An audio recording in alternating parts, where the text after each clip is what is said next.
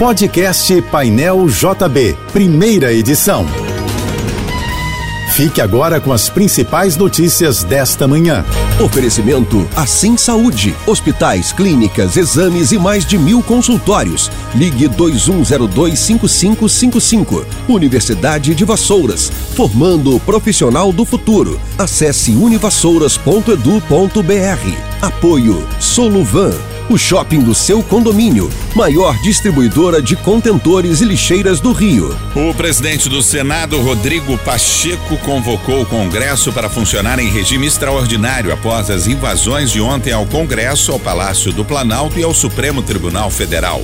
Os deputados e senadores estão em recesso parlamentar até 1 de fevereiro e por isso é necessário que as sessões sejam convocadas de forma extraordinária. A medida atende ao decreto de intervenção federal na área de segurança pública do Distrito Federal.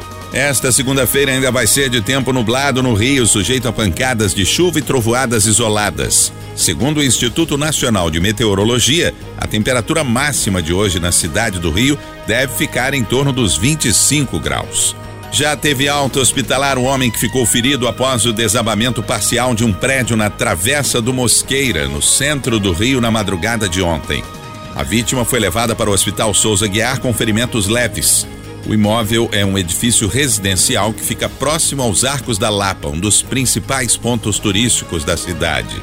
A Defesa Civil informou que o desabamento atingiu parte da laje do teto do segundo e terceiro pavimentos. Cerca de 20 famílias moram no local e alguns moradores vivem no prédio há 40 anos. Agentes da Secretaria Municipal de Assistência Social do Rio fizeram um cadastro para que as pessoas sejam transferidas para abrigos ou recebam aluguel social. Mais de 300 pessoas foram presas após as invasões e as destruições no Congresso, Palácio do Planalto e Supremo Tribunal Federal. O número foi confirmado pela Polícia Civil, que também informou que 40 ônibus foram apreendidos. As autoridades identificaram todos os coletivos e informaram que vão chegar aos financiadores desses veículos que transportaram os manifestantes.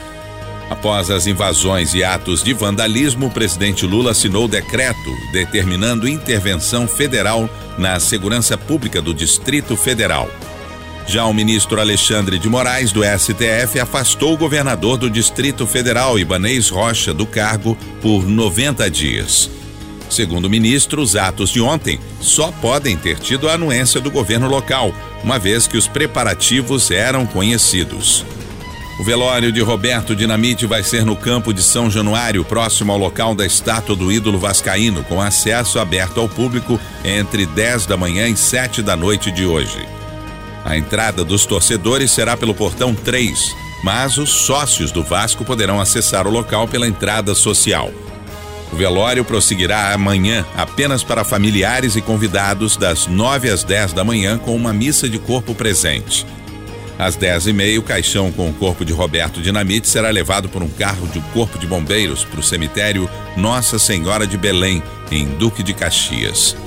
O ídolo vascaíno morreu ontem, aos 68 anos, de câncer no intestino. O governador do Rio, Cláudio Castro, está reunido com o secretariado do Estado no Centro Integrado de Comando e Controle na Cidade Nova, discutindo medidas de enfrentamento contra possíveis atos antidemocráticos em território fluminense. Castro programou para as 10 da manhã uma reunião no Palácio Guanabara com membros do Tribunal de Justiça do Rio, do Ministério Público Estadual, da Defensoria Pública, do Tribunal Regional Federal e da Alerj. Em entrevista hoje cedo, o governador contou que está conversando para que o acampamento montado há semanas no centro do Rio seja desfeito até logo mais à noite. Ontem, Castro disse que seria enérgico contra qualquer manifestação que não respeitasse os patrimônios público e privado. As crianças de 5 a 11 anos poderão receber a partir de hoje a segunda dose de reforço da vacina contra a Covid-19 na cidade do Rio.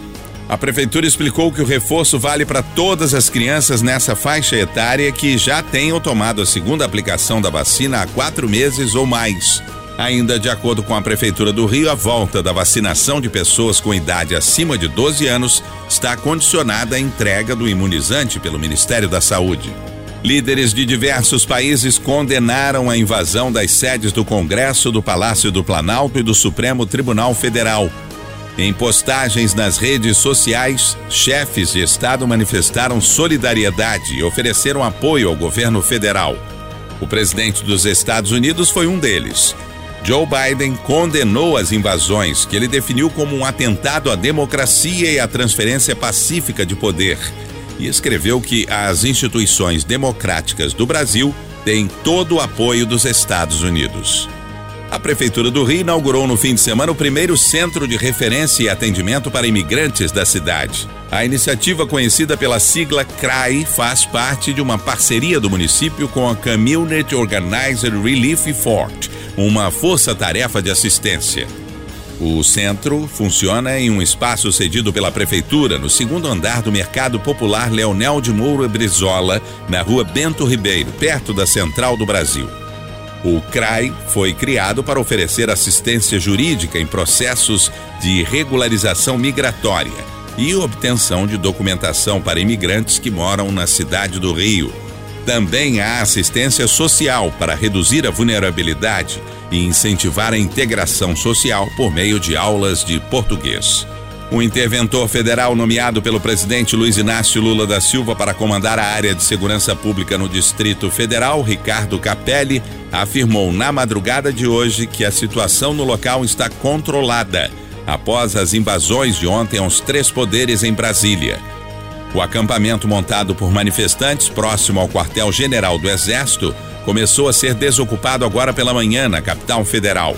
A ação acontece após decisão do ministro do Supremo Tribunal Federal, Alexandre de Moraes, que deu 24 horas para que os acampamentos fossem encerrados. O presidente Lula vai se reunir daqui a pouco, às 9 horas, com a presidente do STF, ministra Rosa Weber, e logo mais, às 6 da tarde, com governadores para tratar do assunto. Você ouviu o podcast Painel JB, primeira edição.